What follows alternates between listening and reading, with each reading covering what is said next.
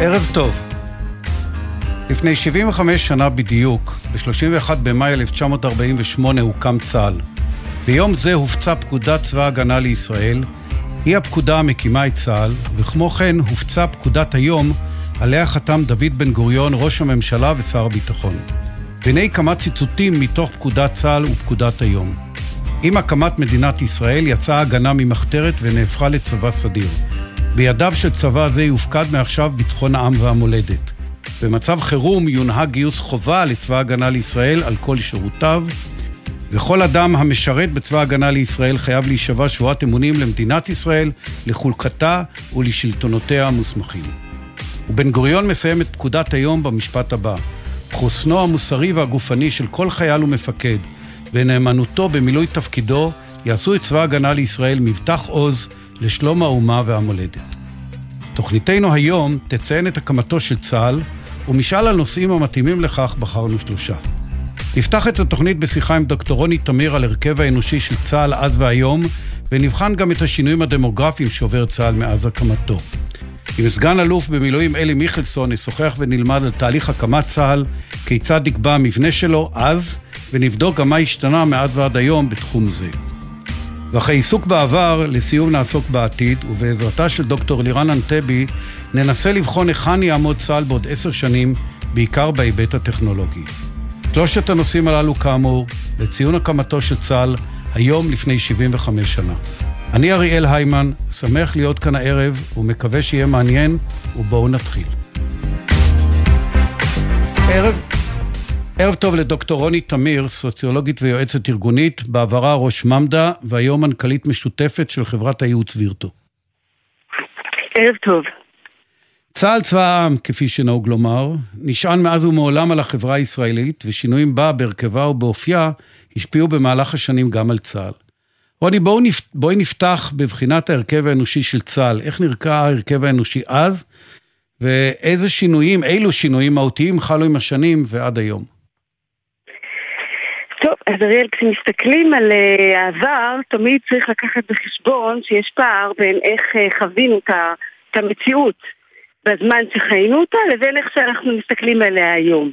אז כש, בעשורים הראשונים החוויה הייתה שכל העם צבא, והחוויה הזאת הייתה מאוד מאוד אה, רחבה ועמוקה בקרב הציבורית היהודית בישראל. כשמסתכלים על זה ממבט המספרים, אז המספרים גם די תומכים את העניין הזה, זאת אומרת, את החוויה הסובייקטיבית הזאת. בסך הכל אה, ההשתתפות בצבא הייתה גורפת, אה, גברים יהודים שירתו מעבר לכל אה, שיעור שמוכר גם במדינות אחרות שיש בהן שירות גיוס חובה. נשים מאז ומעולם שירתו פחות, היה להם יותר פטורים, אבל בסך הכל שיעור ההשתתפות של החברה היהודית בצבא היה מאוד מאוד גבוה, והחוויה של חוויית ההשתתפות, השוויון בהשתתפות, אה, הייתה אה, מגובה במספרים. לעומת זאת, כשמסתכלים על הצבא אה, מבחינת שוויון ההזדמנויות שהוא אפשר לפרט, אז כאן רואים פער בין אה, מצב שבו החוויה הסובייקטיבית בעשורים הראשונים הייתה שיש שוויון בהזדמנויות, אבל כשמסתכלים על זה במבט יותר ביקורתי, אז אה, התחוש, המבט, התמונה מאוד משתנה, זאת אומרת, ברור לכולם היום, וכבר עשורים רבים, ששוויון הזדמנויות לא היה בראשית, בראשית ימיו של צה"ל, ותכף גם נדבר מה קורה היום, אבל בוודאי בראשית ימיו של צה"ל לא היה שוויון הזדמנויות לא בין גברים לבין נשים, אף אחד לא חלם בכלל לתת את אותו שוויון הזדמנויות, אבל גם לא בראייה סוציו-אקונומית. אה, יש מחקר עכשווי של דוקטור זאב לרר שמראה שמזרחיים הוסללו עד לפני 30 שנה בוודאי אה, לתפקידים פחות אה, יוקרתיים של תומכי לחימה, תפקידים של מנהלה, בעוד שאשכנזים, גברים אשכנזים, הוסללו לתפקידים יותר והיום, והיום? היום אנחנו רואים שינויים בכמה ממדים. אה, יש דברים שלא השתנו, ויש דברים שהשתנו מאוד. אה, בסך הכל, עדיין היום, עם כל הכרסום בשיעור ההשתתפות, עדיין אנחנו מדברים על שיעור השתתפות מאוד מאוד גבוה. אה, וזה צריך להגיד, כי הרבה מדברים על זה שיש שיש פחות ופחות משתתפים, המספרים, המספרים נשארים, אבל האחוזים הולכים וקטנים בגלל גידול האוכלוסייה. נכון, אבל אני אומרת, גם כאן, כשמסתכלים על הכרסום בהשתתפות, אז רואים, במיוחד בקרב גברים, כי אצל נשים דווקא שיעור ההשתתפות נשאר יציב. אז אצל גברים השינוי מגיע קודם כל באמת מהציבור החרדי שגדל. ויש יותר פטור על, על בסיס יותר תור אומנותו, ויש גם עלייה, אומנם של אחוזים מאוד מאוד בודדים, אבל היא עקבית של הפטור אה, מטעמי אה, אי התאמה. שזה הפטור שמדאיג ובדרך כלל מדליק את הנורות האדומות. שוב, האחוזים הם בודדים, אבל הכיוון ברור. יש, יש הבדל, ב, אה, דוקטור תמיר, יש הבדל בהקשר הזה בין משרתי החובה, הקבע והמילואים? בוודאי. אז כאן אני בכלל מגיעה לנושא המילואים, שעד עכשיו בעצם, בעצם לא ממש התעכבתי עליו, וצריך להגיד שאם כשמסתכלים על המודל הצבאי, אחד הדברים הברורים שהשתנו כאן בעשרות, ש... מאז, מאז קיומו של הצבא, זה שהצבא, כפי שאתה בוודאי יודע היטב, אה, שינה את מודל המילואים שלו מקצה לקצה, ובמהלך שנות ה-90 ובואכה שנות ה-2000, פשוט זנח את צבא העם בהקשר של המילואים. זאת אומרת, המילואים הפכו לאליטה משרתת, רק מי שרוצה באמת לשרת במילואים, לשרת במילואים. המשימות שמשתתפים בהם אנשי מילואים הלכו וקטנו, אנחנו לא רואים אותם שותפים בכל דבר ועניין כמו שראינו אותם בשנים הראשונות של הצבא, אלא בסיסמות מאוד מאוד מאוד ספציפיות, ובמובן הזה השינוי הוא, הוא חד וברור, והתמהיל של הצבא השתנה. בואי רגע, בואי ניגע רגע בנושא של הנשים. אה, המודל שלהם עבר שינוי משמעותי מאז שצה"ל הוקם, אבל חשוב גם לציין ששירתו נשים בצבא גם בתקופת מלחמת העצמאות ואחריה. תראה, כל נושא התמהיל, כשמדובר על שינויים, התחלתי לדבר על שינו, שיעור ההשתתפות, אני רוצה לדבר על תמהיל ההשתתפות. בנושא של תמהיל ההשתתפות, איפה משולבים המשרתים, מאוד השתנה בעשרות, במיוחד בשנות התשעים. אז נתחיל באמת מהנשים, נשים מוצאות עצמם היום במגוון מאוד מאוד מאוד רחב של תפקידים, התחיל עוד אפילו בשנות ה-80 השינוי הזה, היום זה הולך ו- ו- וגדל, יותר ויותר מקצועות נפתחים לנשים, אבל כן צריך להגיד את האמת שעדיין המקצועות והתפקידים הכי ליבתיים, שמהם מתקדמים והופכים להיות, והופכות להיות משפיעות, קרי מגיעות לפורום מטכ"ל, עדיין נותרו חסומים בפני נשים. זאת אומרת, לנשים ברמת הפרט יש הרבה יותר הזדמנויות, צריך להגיד את זה, הן גם הרבה יותר מוגנות מבחינת כל מה שקשור בהטרדות מיניות, הם הרבה יותר, לוקחים אותם הרבה יותר ברצינות בצבא, אבל עדיין הן לא יכולות והן לא יגיעו במודל הנוכחי לשבת בפורום מטכ"ל. אני רוצה עוד להספיק אותך לשאול אה, אותך, דוקטור תמיר, עוד שאלה אחרונה. מה שסיפרת, אני מניח שמוכר היטב לגורמי הצבא. הצבא עושה משהו עם המגמות שציינת, או שחלקן מן הסתם נוחות לו אחרות מאיימות, והוא מנסה לחיות את היום ולא מסתכל מבט רחוק לעתיד? תראה, השאלה, יש, יש נושאים שבהם הצבא מאוד מאוד אקטיבי. הצבא מאוד עסוק בלשמר את, את האתוס של צבא העם. הוא מבין שזה חשוב לו, שבלי זה לגיטימציה חברתית היא ממנה והלאה, הוא עושה המון מאמצים לגייס את, את כל מי שמעוניין ומעוניינת, כולל קבוצות איזוטריות, שזה ברור שהוא לא עושה את זה מטעמים של כוח אדם. וכשמדובר בטבעונים, כשמדובר בנשים דתיות, כשמדובר בטרנסג'נדרים, כשמדובר בבעלי מוגבלויות, ברור, הצבא עושה את זה מטעמים של שמירה על האתוס. ועושה הרבה מאוד מאמצים וגם מייחצן את זה. הצבא okay. גם נזהר מאוד מלהיכנס למחלקות חברתיות, אבל יחד עם זאת יש הרבה מאוד פערים שהצבא יכול לתקן והוא, והוא, והוא לא עוסק בהם, ואני אזכיר רק אחד... לא, לא, רוני, לא... אני, צר לי, אני לא. מבקש לא, לעצור לא. כאן, פשוט כי תם זמננו. Uh, תודה רבה לך, דוקטור רוני תמיר, לשעבר ראש מרכז מדעי ההתנהגות בצה"ל, כיום מנכ"לית משותפת של חברת וירטו. יש עוד הרבה על מה לדבר בנושא. ערב טוב. ערב טוב.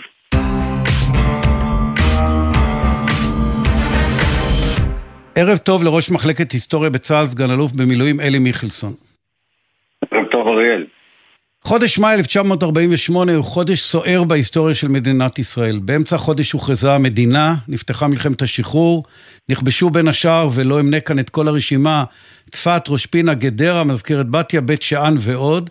התרחשו קרבות לטרון וקרבות נוספים ברחבי הארץ, וכל זאת על ידי ההגנה וחטיבות הפלמ"ח, האצ"ל והלח"י, וזאת עוד בטרם הוקם צה"ל, בדיוק היום לפני 75 שנה. אלי, ספר לנו בבקשה על הקמת צה"ל. ברור לי שאפשר לעשות על הנושא הזה יום עיון מלא, אבל זמננו קצר. תן לנו איזה תקציר של דקה וחצי על תהליך הקמתו של צה"ל בחודש מאי 48' ובחודשים שלאחריו. כמובן שאפשר, וכתבו על זה הרבה מאוד ספרים, אפשר לעשות על זה הרבה אה, ימי עיון, אבל אה, מבלי להיכנס לוויכוח בין החוקרים, האם צה"ל הוא ההמשך של ההגנה, אה, או האם צה"ל הוא יצור אחר, אני אשים את האצבע על כמה מרכיבים משמעותיים בזהות של צה"ל שהם בעצם בהתפתחות בהקמה שלו. הרכיב הראשון כמובן זה מה שאמרתי כרגע, ההגנה. ההגנה היא ארגון מקומי, והפלמ"ח כמובן אה, אה, בתוכו כפלוגות אה, ארציות. המעבר מארגון מקומי לארגון הארצי כולל קודם כל את הצורך בפיקוד עליון, את הראייה הכוללת, את התכנון הכללי, את התכנון הארוך הטווח וכל מיני מרכיבים שצריך צבא כדי לצאת ממסגרת בסיסית ומקומית למסגרת רחבה, מסגרת של מדינה. ההגנה היא גם מרכיב משמעותי בתחושת המסוגלות של הציונות, של הקמת מדינת ישראל. אם רוצים להקים מדינה, צריך להקים לה משק, צריך להקים לה ביטחון, צריך להקים לה... אה, אה, לקיים יחסי חוץ, צריך להקים מדינה, ובעצם ההגנה היא זו שבונה את תחושת המסוגלות שבעצם אנחנו... מאה אחוז, אבל בוא ניגע קונקרטית, איך זה קרה? אה, ההחלטה, זה מעביר אותי לנושא המרכיב המשמעותי השני, והוא בן גוריון. בן גוריון, שמה שנקרא מתכנן את כל המהלכים האלה, אה, מחליט על ההקמה של צה"ל ונותן את אה, פקודת היום של הקמת צה"ל, אבל בעצם הוא אומר, עצור, מה שבנינו עד עכשיו פחות מתאים למלחמה שלפנינו, לאיומים שלפנינו, לצבאות ערב שנכנסים לתוך אה, מדינת ישראל זה כבר לא התמודדות עם, נקרא לזה במרכאות, עם כנופיות מקומיות או עם התארגנויות מקומיות, צריך כבר להתארגן כצבא. ועכשיו, כשנשאל את השאלה, רגע, עכשיו זה ארגון של פלוגות גדודים, צריך להקים חטיבות, רגע, מתחילים להתארגן ככבר חזית. זה משהו שנדמיין בעתיד, שנדבר על אוגדות ועל גייסות, אז זה קורה אה, בתוך ההקמה אה, של צה"ל. מה היה המבנה, אה, אלי מיכלסון, מה היה המבנה של צה"ל כשהוא קם? ניקח נגיד שנה אחרי, מטה כללי, פיקודים, חילות, איך זה עבד? זה, זה מאוד, אם אנחנו מסתכלים ביחס להיום, זה מאוד דל. יש רק חטיבות, אין אוגדות, אוגדות זה יציור אה, יותר מאוחר, 54. אה, פיקוד מטה כללי עם אגפים, אה, אם אנחנו מסתכלים ביו, ביחס להיום, זה זה ארגון שהשרשרת פיקוד היא מאוד ישירה. אה, אם נדבר גם על החילות, מילה על החילות, אה, החילות אה, מוקמים, לפעמים יש אנשים שיודעים להפעיל תותחים, אבל אין להם, אין לצה"ל תותחים כדי לשרת אותם. אז בעצם מוקמים מסגרות עוד לפני שמוקמות היכולות, וזה המבנה הכללי של צה"ל, אם לא נדבר על 14 אה, החטיבות, אבל נגיד מילה עליהם, לדוגמה גולני וגבעתי, שהיום אנחנו אה, מכירים אותם היטב, הם יצור של אה, ההקמה של צה"ל ולפני כן, והם מקומיות. גבעתי זה של הדרום, גולני זה של הגליל. אגב, שמרנו את זה גם עד היום. אלי מיכלסון, ראש מחלקת היסטוריה, בשלב מאוחר יותר הוקם מערך המילואים.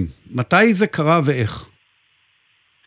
אה, מערך המילואים, קודם כל היסודות שלו הם כבר בפלמ"ח, זאת אומרת שיש את פלוגות הסדירות של הפלמ"ח, יש להם את יחידות המתנדבים. המתנדבים האלה הם מערך המילואים, הניצנים הראשונים, וכשאני חושב שנקרא בן גוריון הקים את הצבא תוך כדי המלחמה, עדיין אין לנו את המודל של המילואים, בעצם מגייסים את כולם כדי להילחם, אבל רק כשנגמרת המלחמה מה שמתיישבים ומחליטים על איזה מודל מתאים לנו, איזה מודל של צבא, האם צבא מקצועי או צבא מילואים, וזה נראה לי נושא שמאוד קרוב אה, ללבך בעניין הזה. הצבא המילואים שלנו הוא היסוד המרכזי של האפשרות לקיים צבא לצד מדינה. היכולת אה, גם להתמודד עם איומים משמעותיים, אה, צבאות על הגדרות, מצרים, סוריה, כל מה שאנחנו מכירים, אבל לצד זאת, במחיר שפוי של אנחנו נעצור את המשק, נעצור את המדינה ברגע שנידרש, נגייס את כל המשאבים של המדינה כדי להתמודד עם האתגר, וזה הרעיון הכולל בעולם המילואים. זה נשמר עד היום, אני, אם נסתכל כמה צעדים קדימה להיום, אם אפשר. רגע, אני, אני רוצה לקחת אותך למקום אחר, דווקא, לא רק לגרוע במילואים שקמו בתחילת שנות החמישים, כפי שאמרת, כן. ממבט של היסטוריון. צה"ל עבר שינויים מבניים במהלך ההיסטוריה שלו. במבט שאתה מסתכל במכה, מכה, בהסתכלות אחת על 75 השנה הללו, איזה אירועים משמעותיים אתה יכול לציין אה, שעבר הצבא ובמה הוא שונה היום ממה שהיה עד במבנה הפיקודי והארגוני שלו? אם אני אעשה את זה בדילוגים מהירים. שתי, שתי, נ... שתי אמירות קצרות שתי, לעניין הזה. שתי אמירות קצרות. אוקיי, אז אחת הייתי שם את האצבע על uh, מלחמת uh, יום הכיפורים, שאנחנו מציינים 70, 50 שנים למלחמה, כאירוע מאוד משמעותי, שדווקא נוגע במודל הזה של סדיר מול מילואים. Uh, uh, הסדיר יבלום או שאנחנו... סדיר יבלום והמילואים יכריעו.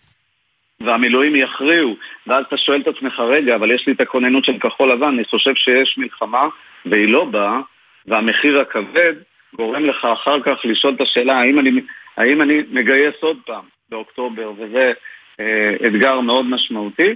והקפיצה השנייה שהייתי עושה דווקא ל-2006, אה, בצורך של הצבא להתמודד עם ארגונים אחרים, אה, תפיסת הביטחון של בן גוריון מחזיקה לנו הרבה מאוד, גם היום, אבל רגע, האתגרים מאוד השתנו. איך okay. אנחנו אוקיי. מכריעים צבאות טרור, איך אנחנו uh, מקיימים עורף לצד uh, חזית. אכן חלפו להם ביעף 75 שנה. תודה רבה לך, סגן אלוף במילואים אלי מיכלסון, ראש מחלקת היסטוריה בצה"ל, ערב טוב.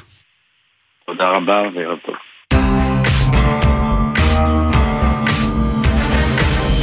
ערב טוב לדוקטור לירן אנטבי, מנהלת תוכנית טכנולוגיות מתקדמות במכון למחקרי ביטחון לאומי. ערב טוב. עם אלי מיכלסון דיברנו על העבר, ואיתך לירן אני מבקש לדבר על uh, צה"ל העתידי ומנקודת המבט הטכנולוגית, ונדמה לי שנכון שלצורך שיחתנו נדבר על עשר השנים הבאות, כי מעבר לכך זה אולי כבר uh, עתידנות. בואי נתחיל בהווה, צה"ל נתפס כצבא מאוד טכנולוגי, זה נכון? קודם כל, האם זה, נכון? נכון? והיכן צה"ל נמצא בהקשר הזה בהשוואה לצבאות מתקדמים אחרים? אז צה"ל בהחלט אה, נתפס אה, כצבא טכנולוגי, גם מבחינת המערכות שיש בידיו אה, והמערכות שמפותחות עבורו, בין אם על ידי התעשיות הביטחוניות ובין אם בשיתוף מפא"ת, בין אם טכנולוגיות שמפותחות בתוך צה"ל עצמו על ידי יחידות, למשל בחיל המודיעין ובמקומות אחרים.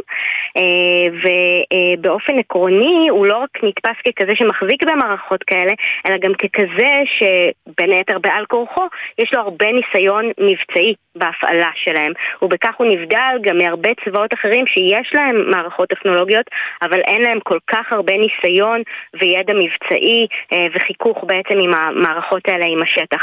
אה, צה"ל נחשב לאחד מהצבאות הטכנולוגיים אה, ביותר בעולם. הדירוגים הם בתחומים שונים, אבל בתחומים שבהם צה"ל בולט, וזה בין היתר חיל אוויר, מודיעין, וגם כמובן בשריון, אם בודקים את איכות המערכות שלנו ביחס למערכות אחרות בעולם וכולי, צה"ל נחשב אה, לאחד הצבאות המובילים בעולם, זה כאשר לא מודדים למשל אה, גודל. אה, אם ניגע בעתיד, דוקטור אנטבי, אם ניגע בעתיד הלא רחוק, עשר שנים קדימה, איזה סוג טכנולוגיות שאין היום נפגוש בצה"ל? אז טכנולוגיות, קודם כל אנחנו נראה טכנולוגיות שקיימות היום אבל אה, הרבה יותר מתקדמות ויש דברים שנמצאים כבר היום בפיתוח, חוזים שנסגרו על הרקם העתידי שנמצא בפיתוח, על אפילו מחסנים לוגיסטיים מבוססי אוטונומיות, רובוטיקה ובינה מלאכותית שנמצאים בבניין ובפיתוח, שאלה לא דברים שהם זרים לחלוטין, אבל הם בהחלט יהיו הרבה יותר עתידניים ממה שאנחנו רואים היום, הרבה יותר בינה מלאכותית, הרבה יותר אוטונומיות, פחות מעורבות יד אדם. אה, אה, ומצד שני, יכול להיות שאנחנו גם נראה טכנולוגיות שאנחנו כמעט ולא רואים היום, או ממש ממש רואים את הניצנים שלהן. אנחנו אה, בתקווה נראה יותר מחשוב קוונטי, שמן הסתם דרוש גם כשרוצים לעשות קפיצות משמעותיות בתחום הבינה המלאכותית. יכול להיות שאנחנו נראה הרבה יותר מערכות אוטונומיות מסוגים שאולי אפילו קשה לנו לדמיין היום, ויכול להיות שאם יחליטו בכלל על שינוי באופן שבו אולי צה"ל בנוי או יוסיפו לו יחידות, אז אנחנו נראה דברים שאולי הם לא כל כך טכנולוגיים, אבל יש יותר בצבאות אחרים בעולם ואצלנו פחות, כמו סוגים נוספים של טילים ו- ו- ודברים כאלו. וגם אם לא מדברים ממש על טכנולוגיות, אלא על כל מיני דברים שבאים מתחומי המדע, אה, ואני לא יודעת אפילו אם אני מקווה שנראה, אבל אולי נראה למשל חיילים ביולוגיים, שזה דבר שאולי העולם יכריח אותנו להתקדם לעברו, כי יש מדינות שכבר מתקדמות לעבר הדבר הזה. אה, אחד הנושאים שנשכחים מאחור, דוקטור אנטבי, הוא נושא הלוגיסטיקה אה, בכלל. זה נושא שמעניין, כי תמיד כשאומרים לוגיסטיקה זה משאיות ומכליות דלק ואוכל לחיילים. אה, איפה הטכנולוגיה פוגשת דווקא את התחום הזה? כי כשאומרים מודיעין וסייבר כולם מבינים שזה טכנולוגיה. אבל איפה בתחום לוגיסטיקה הטכנולוגיה פוגשת אותנו? אז בעיניי זה תחום אה, מרתק, אה, לא רק בגלל שהוא תחום אה, נשכח, אלא בגלל שאולי יש פה הרבה מאוד הזדמנויות להתנסות. בגלל שבחלק ניכר מן המקרים מדובר בתחום שלא בשלב ראשון הוא עשוי לסכן או לפגוע בחיי אדם, יש לנו הזדמנות להתנסות בו, לפעמים יותר מבתחומים אחרים. ואז יותר קל לפעמים להכניס ולהתנסות באוטונומיות, ללא מעורבות יד אדם בתחום הלוגיסטיקה, מאשר בתחומים למשל שמפעילים אש כנגד נגד מטרות. דברים שנוכל לראות וכבר נמצאים היום בפיתוח, באים חלקם מן האזרחות. נהיגה אוטונומית שחלקה הגדול מפותח באזרחות ויוכל לסייע מאוד לצבאות בנהיגה שהיא לא נהיגת שטח. ויש הרבה נהיגה כזאת בצבא. אה, אנחנו מדברים על מחסנים ברמה מאוד מאוד גבוהה, חלק אולי אפילו ברמה יותר גבוהה מהחברות המתקדמות האזרחיות בשוק כמו אמזון, ואחרות מחסנים ממש אה, מבוססי בינה מלאכותית ורובוטיקה, שיסייעו לנהל אה, בעצם מלאים בצורה אחרת לגמרי מאיך שאנחנו עושים היום, ואז זה גם יחייב הרבה יותר סייבר, כי פתאום דבר שהיה קודם מחסן, ו- ומי כמעט צריך להגן עליו, פתאום יהפוך לאיזשהו דבר שאתה מחויב ביצירת הגנה נוספת עליו, וזה יהפוך לתחום מאוד מעניין בפני עצמו. איפה צה"ל, אה, אה, יש לנו עוד דקה וחצי ואני רוצה להספיק לשאול אותך על הגורם האנושי, אבל לפני זה, איפה צה"ל לדעתך לא משקיע מספיק בתחום הטכנולוגי?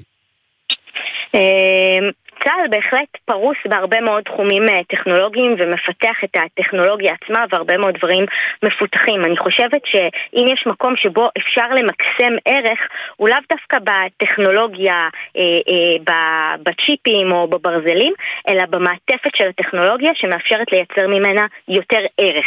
ואני מדברת על פיתוח של מה שמכונה התחומים הרכים, כמו למשל התאמה של אימונים, של תהליכי איום. לירן, אני רוצה לעצור אותך כי חשוב לי לשאול אותך את השאלה האחרונה, שאני יודע שגם לך חשובה.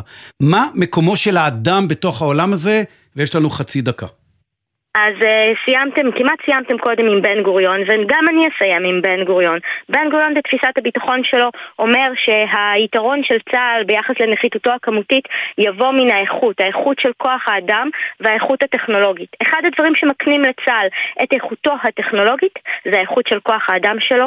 אנחנו חייבים להמשיך להשקיע במשאב הזה, זה קשור לעוד הרבה מאוד דברים שאולי בעת הזו יישמעו פוליטיים, כמו למשל פלורליזם, okay. אוקיי. ובעצם חברה פתוחה שמאפשרת כניסה של רעיונות לתוך טוב. הצבא ופיתוח של טכנולוגיות מתקדמות. תודה רבה לך, דוקטור לירן אנטבי מהמכון למחקרי ביטחון לאומי. דברים מעניינים ומעוררי מחשבה. ערב טוב לך. ערב טוב. כאן מגיעה תוכניתנו לסיומה, נודה למפיקה הראשית נועה נווה ואליעזר ינקלוביץ', שהפיקו את המשדר הזה, טכנאי שידור אוריה אלמוס והפיקוח אילן גביש. באולפן כאן אריאל איימן, שמחתי להיות עמכם בשעת ערב זו. שיהיה לכולכם ערב טוב. ולנוהגים, אנא סעו בזהירות, ובבקשה, בבקשה, בלי מסכים.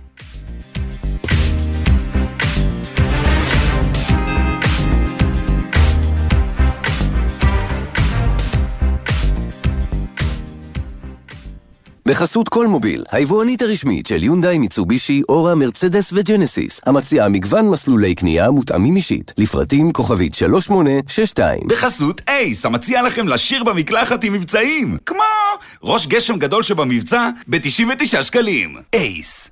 מה נשמע, נשמע, סוף השבוע, של החיילים.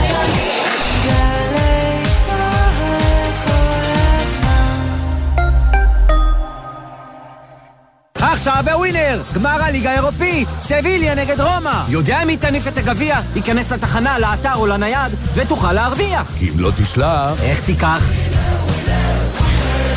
ימים אחרונים למבצע קיה לעמיתי מועדון חבר. נירו החדש, סלטוס החדש, ספורטאז', פיקנטו ויתר דגמי קיה, עכשיו בתנאים בלעדיים לעמיתי מועדון חבר. עד שישה ביוני, לפרטים כוכבי 9920 או באתר מועדון חבר. חבר זה הכל בשבילך, חבר. שלום, כאן בת גלים שער. יום האחדות לזכר שלושת הנערים חשוב יותר מתמיד. לפרטים נוספים ייכנסו לאתר יום האחדות, בשיתוף מפעל הפיס. אז יגידו שאתה סאחי ושלא כיף איתך במסיבות, וגם, עזוב אחי, יהיה בסדר. אז יגידו. אבל אתה תהיה הנהג התורן שיחזיר את כולם הביתה בשלום. והם? בסוף הם יגידו לך תודה. תודה שאתה מחויב לחברים ולעצמך ולכל האנשים שבדרך. הרלב"ד.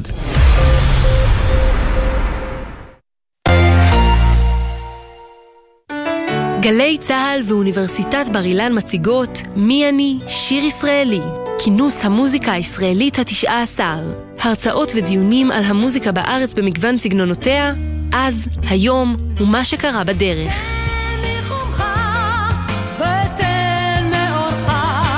וגם אירוע הוקרה למלחינה והיוצרת תלמה אליגון רוז.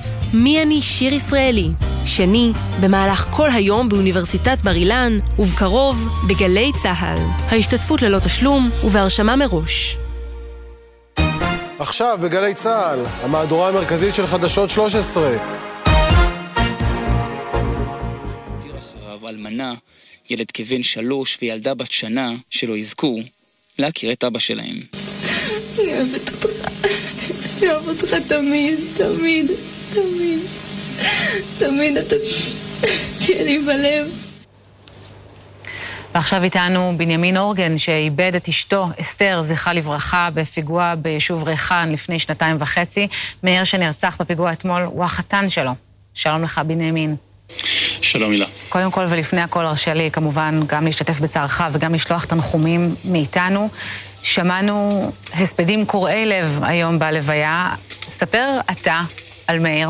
מאיר היה פשוט אה, איש מקסים. אה, זכיתי אה, להכיר אותו קצת אחרי שהכרתי את, דלית, שאיתה התחתנתי לפני שנה. ופשוט אה, מלח הארץ, אבל ב- ב- ב- זה נשמע נדוש, אבל זה באמת, הוא היה מייצג את זה. איש שקט, אבל מוס, מסור למשפחתו, מסור לקהילה שלו, מסור לעם ישראל. הוא uh, שירת uh, שירות למופת בצה"ל ב-8200, ולאחר מכן הקים משפחה עם טל. שני הילדים היתומים הצעירים הקטנים האלה, הם, הוא היה כל עולמם, יחד עם אמא כמובן. Mm-hmm. לשמוע את עלמה בת השנתיים וחצי מבקשת את אבא ושואלת למה, למה הוא לא יצא מהקבר? זה פשוט קורע את הלב. שובר לב. מאיר היה איש משפחה, איש קהילה, איש uh, שאוהב תמיד לעזור, אבל לי אישית הוא עזר הרבה פעמים בשנה האחרונה. ו... פשוט כל מי שרצה משהו ידע שהוא יכול לפנות אליו ולקבל אה, את כל מה שמאיר יכול לתת. בנימין, אנחנו כמובן זוכרים את הרצח האכזרי של אשתך, שבסך הכל יצאה לרוץ ביער, וגם הרצח של מאיר היה... אגבי, בסך הכל עצר, עצר בצד באוטו, ואנחנו שומעים הרבה מאוד כעס היום אה, מהתושבים, גם אה, של חרמש. איך הרצח הזה יכול היה להימנע? או, זה פשוט מאוד.